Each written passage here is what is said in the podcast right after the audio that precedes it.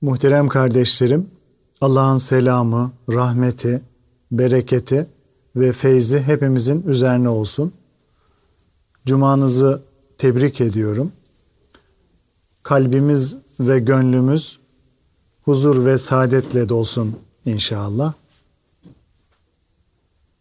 Sohbetimize teberrüken Peygamber sallallahu aleyhi ve sellem Efendimizin, Ehli Beyt'in, Ashab-ı Kiram Hazaratının ervah-ı tayyibelerine, Peygamberler silsilesinin aziz ruhlarına, Sadat-ı Kiram Hazaratının ve şehitlerimizin ruhlarına, dinimizin, imanımızın, vatanımızın ve milletimizin muhafazasına, her türlü musibet ve iptiladan kurtulup selamet ve afiyete vesile olması dua ve niyazıyla bir Fatiha-i Şerife, üç İhlas-ı Şerif okuyalım. Euzu billahi mineşşeytanirracim. Bismillahirrahmanirrahim. Elhamdülillahi rabbil alamin ve salatu vesselamu ala rasulina Muhammedin ve ala alihi ve sahbihi ecmain. Muhterem kardeşlerim, bugünkü sohbetimizde dünya nimetlerinden birisi olan evlatlarımıza karşı İslam'ın bakış açısını Kur'an ayetleri ve hadisler çerçevesinde zühd açısından ortaya koymaya çalışacağız. Evlat da mal gibi önemli dünya nimetlerindendir muhterem kardeşlerim. El malu vel benune zinetul hayati dünya yani mal ve evlat dünya hayatının zinetleridir ayeti kerimesi. Hazreti Peygamber sallallahu aleyhi ve sellemin çocuk cennet reyhanlarındandır. Şüphesiz sizler insanlar için Allah'ın bahşettiği reyhanlarsınız, rızıklarsınız hadisleri ve yine Resulullah'ın torunları Hazreti Hasan ve Hüseyin için bunlar benim dünyadaki iki reyhanımdır buyurması buna işaret etmektedir. İslam alimlerinden İbnül Esir, reyhanın rahmet, rızık ve rahat manalarına geldiğini, çocuğun rızık kabul edilmesi sebebiyle reyhan ismini aldığını, kokusu güzel olan bütün bitkilere ise reyhan denildiğini ifade etmektedir. Resul-i Ekrem sallallahu aleyhi ve sellem çocukların kurrete ayun yani göz aydınlığı ve gönül meyvesi olduğunu çocuğu ölen bir kimse için Allah Teala'nın meleklere kulumun çocuğunu elinden aldınız.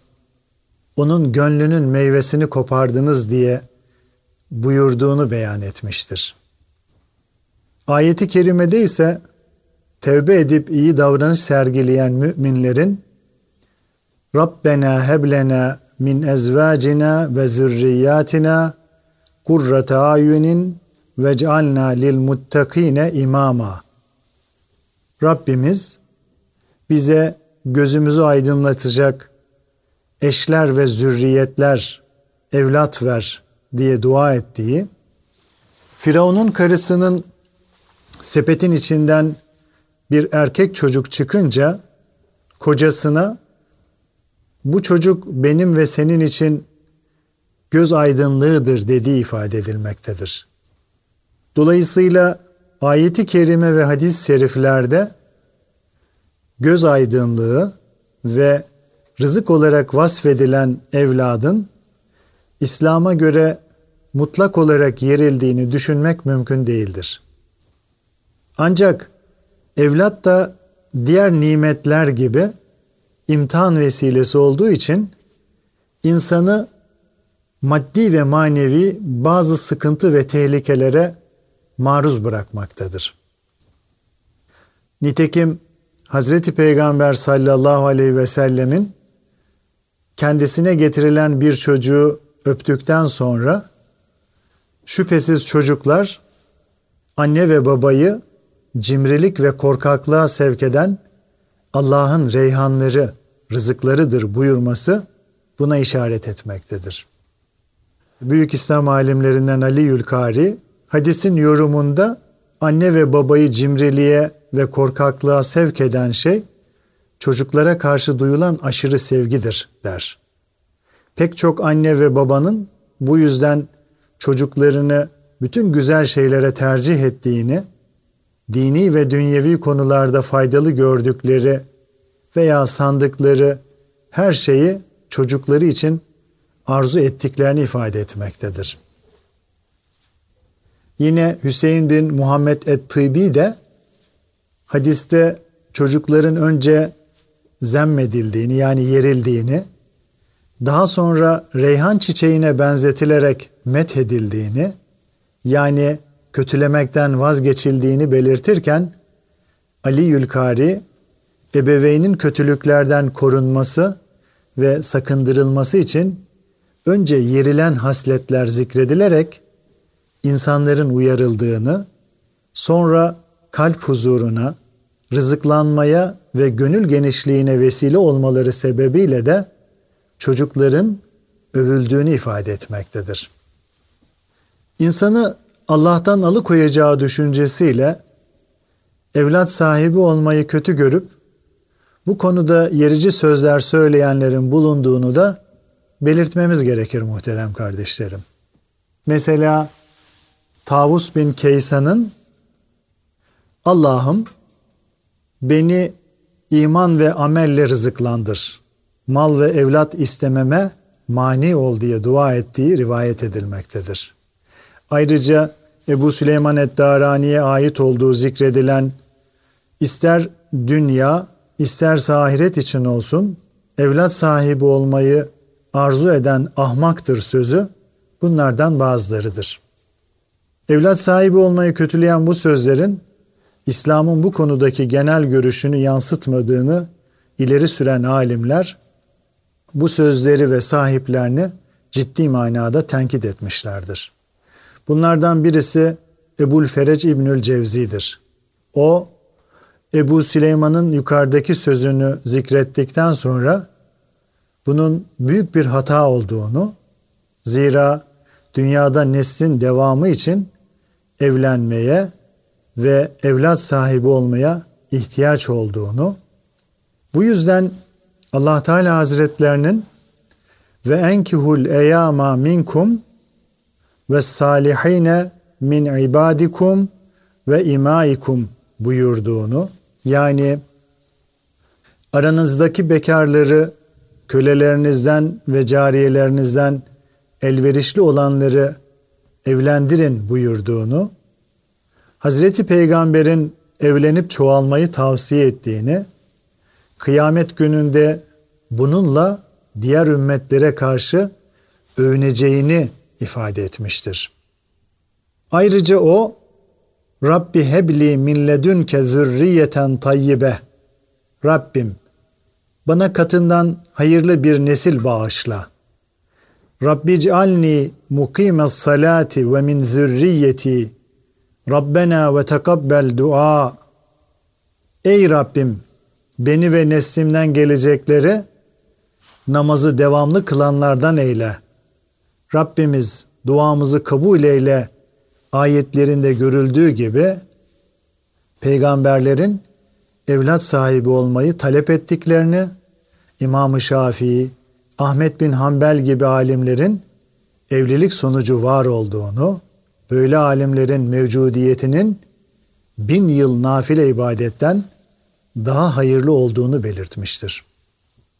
Bununla birlikte evlat da tıpkı diğer nimetler gibi imtihan vesilesi olarak yaratılmıştır muhterem kardeşlerim.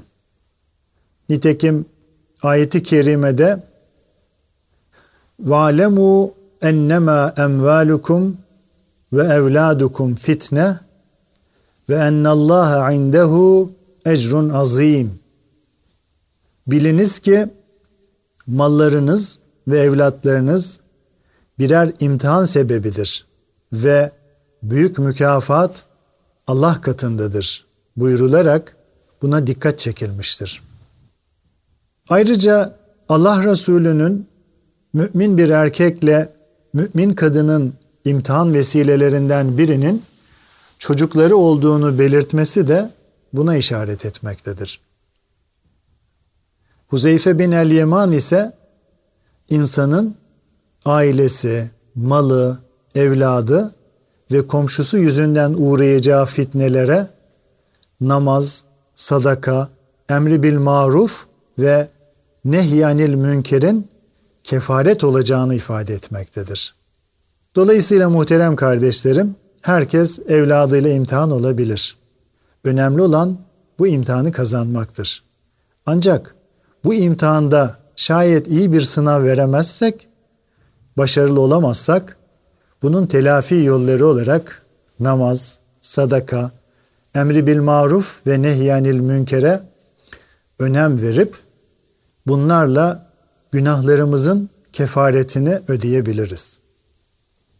İslam çocuk sahibi olmayı kötü görmemekte, hatta bunu teşvik etmektedir muhterem kardeşlerim. Nitekim Allah Teala Hazretlerinin ve la taktulu evladekum min imlak nahnu narzukukum ve iyyahum fakirlik korkusuyla evlatlarınızı katletmeyin. Sizin de onların da rızkını biz veriyoruz buyurması ve Hazreti Peygamber sallallahu aleyhi ve sellemin Akabe beyatine katılan Müslümanlardan çocuklarını öldürmemek üzere kendisine söz vermelerini istemesi buna işaret etmektedir. Çocuk bizatihi yerilen bir varlık olmayıp asıl yerilen çocuk sebebiyle Allah'ın emretmediği davranışlar sergilemektir. Mesela kişinin evladının çokluğu sebebiyle övünüp gururlanması bu kötü davranışlardan bir tanesidir. Bu yüzden Kur'an-ı Kerim'de mal ve evladının çokluğu sebebiyle övünenlerin acıklı bir azaba uğrayacakları, Allah'a yaklaştıracak şeylerin ne mal ne de evlat olmadığı, aksine iman edip iyi amel işlemekle ona yaklaşılabileceği ifade edilmektedir. Bu durum bir başka ayeti kerimede ise يَوْمَ لَا يَنْفَوْ مَالٌ وَلَا بَنُونَ illa men etallaha bi kalbin selim. O gün ne mal fayda verir ne de evlat. Ancak Allah'a kalbi selim ile gelenler fayda bulur şeklinde dile getirilmektedir. Evlat da diğer nimetler gibi insan için hem hayra hem de şerre vesile olabilir. Çünkü imtihan iki yönlüdür muhterem kardeşlerim. Nitekim bir hadislerinde Hazreti Peygamber sallallahu aleyhi ve sellem İza matel abdu in kata ameluhu kişi öldüğünde amelinin kesileceğini ama üç şeyin bundan istisna edildiğini bunlardan birinin de kişiye dua eden salih evlat olduğunu bildirmesi hayırlı evladın kişi için büyük bir kazanç olduğunu göstermektedir. Bununla birlikte hayırlı olmayan evladın da kişi için zararlı olduğu çok açıktır. Nitekim Allah Teala Hazretleri Ey iman edenler eşlerinizden ve çocuklarınızdan size düşman olanlar da vardır. Onlardan sakının buyurmak suretiyle bu durumu bildirmektedir. Ayette iman edenlerin düşmanı olarak zikredilen insanı Allah'tan alıkoymaya sebep olan evlattır. Zira Allah Teala iman edenlere mallarınız ve evladınız sizi Allah'a anmaktan alıkoymasın. Kim bunu yaparsa işte onlar ziyandadır buyurmaktadır. Ayeti kerimenin tefsirinde Elmalı şöyle demektedir. Burada yasaklanan mal kazanmak, evlat idare ve terbiyesiyle uğraşmak değil, mal ve evlat endişesiyle Allah'ı unutmak ve Allah'ın Allah için harcamayı, Allah için infakı düşünmemektir. Bununla birlikte çocukların insanları Allah'ın zikrinden alıkoymada etkili olduğu da bir gerçektir muhterem kardeşlerim. Nitekim Resulullah sallallahu aleyhi ve sellem bir gün hutbe irad ederken üzerlerinde birer kırmızı gömlek bulunduğu halde Hazreti Hasan ve Hazreti Hüseyin düşe kalka oraya gelmişlerdi. Resulullah sallallahu aleyhi ve sellem Efendimiz hemen minberden inerek onları kucaklamış ve önüne alarak şöyle buyurmuştur. Allah Teala şüphesiz mallarınız ve evladınız sizin için ancak birer imtihan vesilesidir buyurmakla ne kadar doğru söyledi. Yürürken ayakları sürçen şu küçükleri görünce dayanamadım. Nihayet sözümü kesip onları yerden kaldırdım.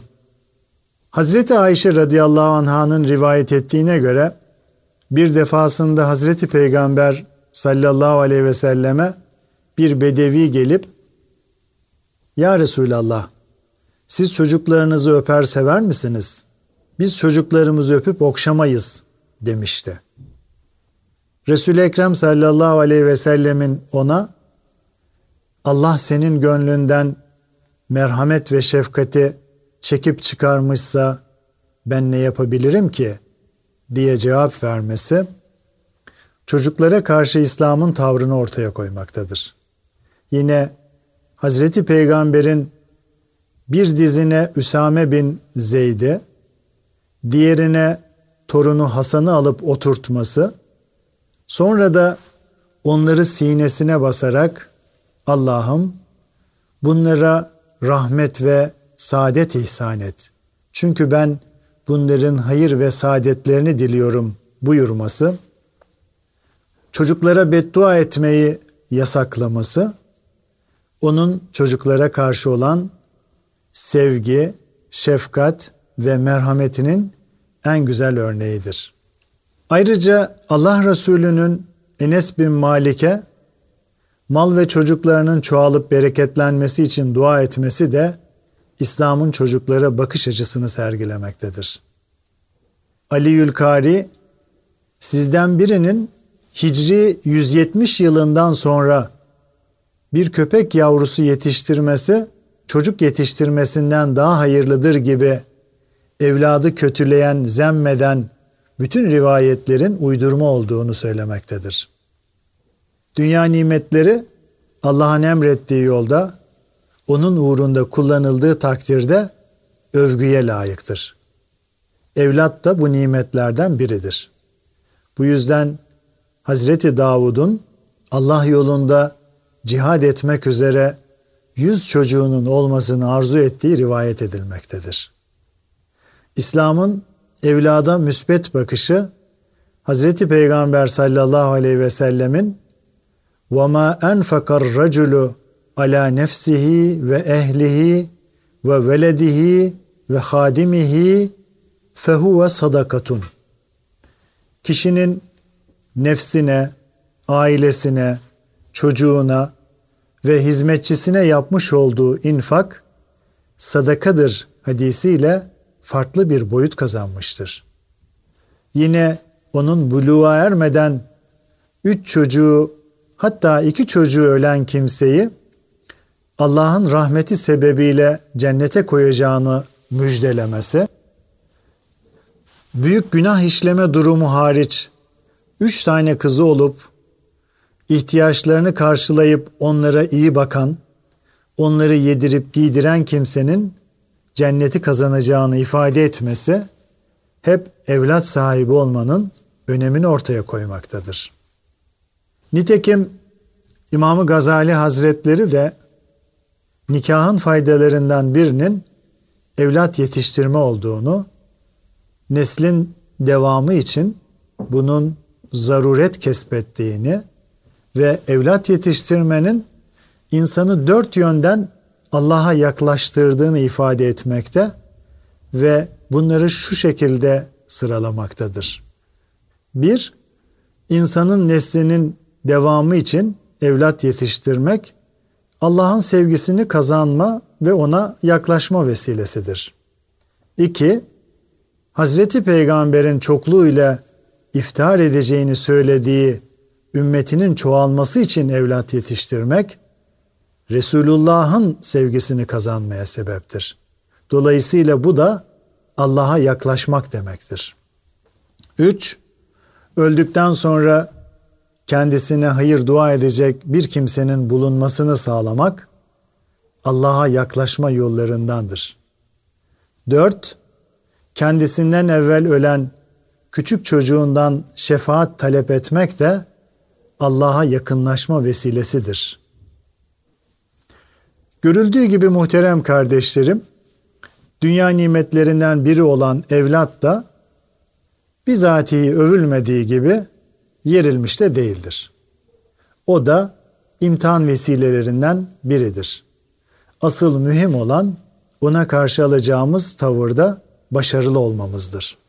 Dolayısıyla evladın varlığının ya da yokluğunun mutlak olarak hayır ya da şer olmadığı açıktır. Zaten bu prensip başta dünya olmak üzere imtihan vesilesi olan her şey için geçerlidir. Cenab-ı Hak hesaba çekileceğimiz tüm dünya nimetlerine karşı başarılı olmayı hepimize lütfetsin. Kalın sağlıcakla muhterem kardeşlerim.